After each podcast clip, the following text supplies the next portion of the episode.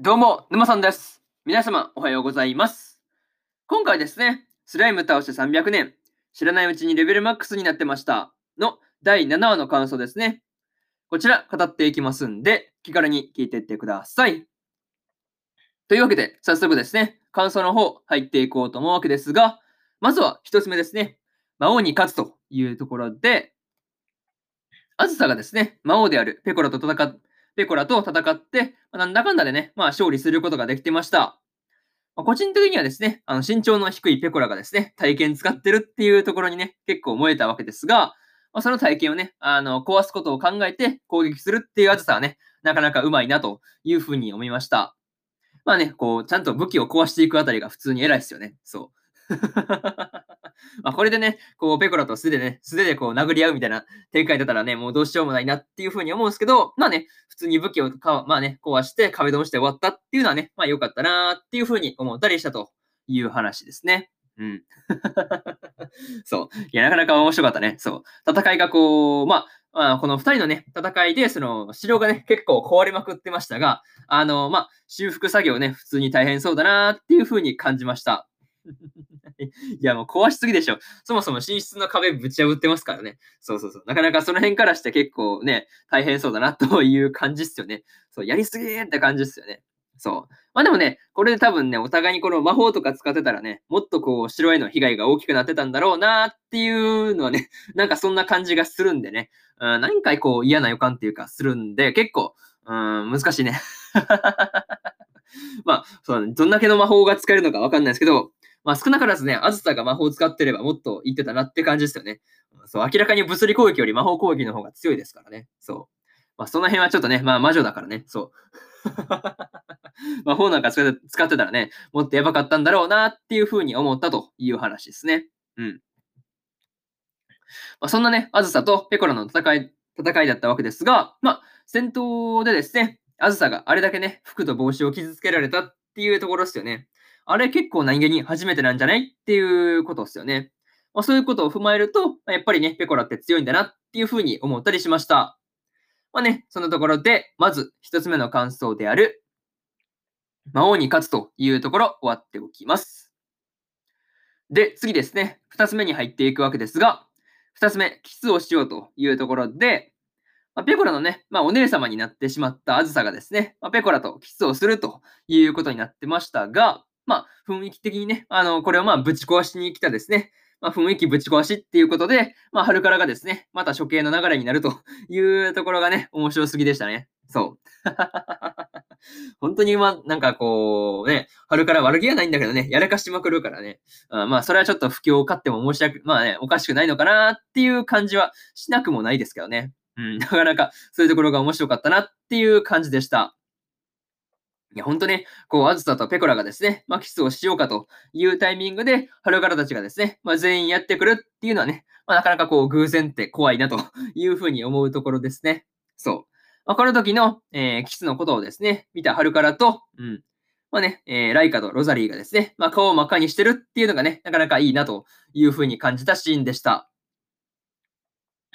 まあ、それとですね、あずさがファルファとね、シャルシャの二人からね、キスされてるっていうところがですね、個人的にはですね、めちゃめちゃ好きだったりします。うん。あれいいシーンよね。そう。いや、幼女からキスされるってなかなかいいんじゃないっていうふうに思うんですけどね。まあまあ、そういうところは一旦置いといて、あのシーンめちゃめちゃ好きという話ですね。うん。まあ、にしてもね、こう、人を従えるのに飽きてしまったとかね、まあそういうことを言ってるペコラの言葉ですね。まあ、この言葉ね、よくよく聞いてれば結構やばいですよね。そう。いかにこう、今まで人をね、従い従わせてきたかっていうところを考えると、まあ、結構怖いなっていうふうに思ったりするところですね。うん。なかなかそういうところを、まあ、思ったよっていう話で、まあ、なかなかね、うん、キスの話も含めて結構ドタバタ騒ぎだったなっていうところで、二つ目の感想である、キスをしようというところ終わっておきます。で、次、三つ目ですね。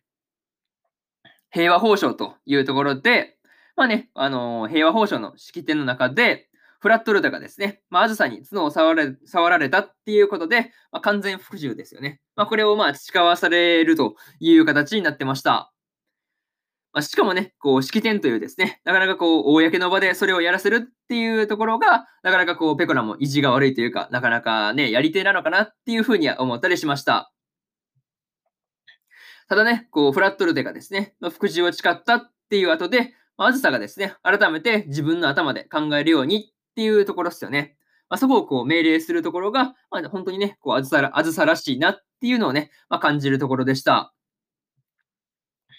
またですね、ライカとフラットルデがですね、まあ、言い争っているときに、ライカがですね、まあ、ドラゴンは2頭もいらないとかね、こう、膝枕をね、まあ、膝枕でその撫でてもらえるなんて、羨ましいっていうところですよね。まあ、結構ね、素直にこう、本音をね、まあ、言っちゃってるっていうところがね、なかなかこう、言葉に出てるっていうのが、結構面白かったなっていうところですよね。そう。特にドラゴンは2頭もいらないのところ、まあ、下りがね、結構好きだなっていう感じですよね。うん。あとはそうだな。まあ、フラットルテがですね、マージさんのことをですね、ママっていう風に呼んでましたが、まあ、甘えられまくっているなっていうところところですよね。また娘が1人増えましたっていう感じですよね。そう。なかなかその辺面白かったなっていう感じでした。まあね、うん、今回で、まあ、フラットルテが入ったわけですが、まあ、ライカとね、まあ、まだ、まあ、バチバチでね、まあ、喧嘩するんだろうなっていうのがね、まあ、あるんですけど、まあ、それはそれでね、まあ、賑やかになりそうという感じですよね。うん。まあ、そんなところ、そんなところで、えー、3つ目の感想である、平和報奨というところ、終わっておきます。で、最後にというパートに入っていくんですが、本当にね、今回は無事に春からが処刑されずに済んだっていうのは良かったなっていうところでした。あとはそうだな、まあそういうところ良かったなって話と、あとはね、えー、ペコラがね、その読んで、読んだって言ってたですね、あの、女の子同士でキスをするシーンがね、出てくる本ですね。うん。あれが一体何なのかっていうところがね、すごく気になるなというところですね。うん。今回はですね、まあそういうところいろいろとね、まあ面白かったし、結構笑笑わせてもらったんですけど、そう。まあね、今回はね、こう、あずさがですね、まあ魔王とまで仲良くなってしまうっていうところがね、まあ純粋にすごいなっていうふうに思ったりもしました。まあ、何にせよね、今回でフラットロテがあずさの家に、まあね、うん、まず、あずさのね、まあ、家族に加わったっていうことで、まあね、次回からはですね、まあ、さらに賑やかになりそうだなっていう感じがありました。なかなかね、そう考えると楽しくね、なってきたなっていう感じですよね。そう。なかなかそういうところもね、次回の放送が楽しみですというところで、えー、今回のスライム倒して300年、知らないうちにレベルマックスになってましたの第7話の感想ですね。こちら終わっておきます。で、今までにもですね、第1話から第6話の感想は、それぞれですね、過去の放送で喋ってますんで、よかったらね、過去の放送も合わせて聞いてもらえると、より一層ね、うん、アニメの方楽しめるかなっていうふうに思うんで、おすすめですという話ですね。うん。で、今日はね、他にも2本更新しておりまして、雲ですが何かの第19話の感想と、戦闘員派遣しますの第8話の感想ですね。この2本更新してますんで、よかったらね、こっちの2本も聞いてみてくださいという話と、えー、明日ですね。明日4本更新するんですが、幼馴染が絶対に負けないラブコメの第6話の感想と、シャドウハウスの第7話の感想、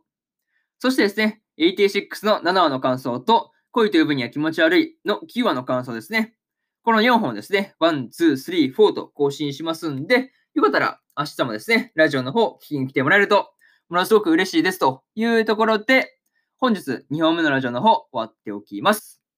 以上、沼さんでした。それでは次回の放送でお会いしましょう。それじゃあまたね。バイバイ。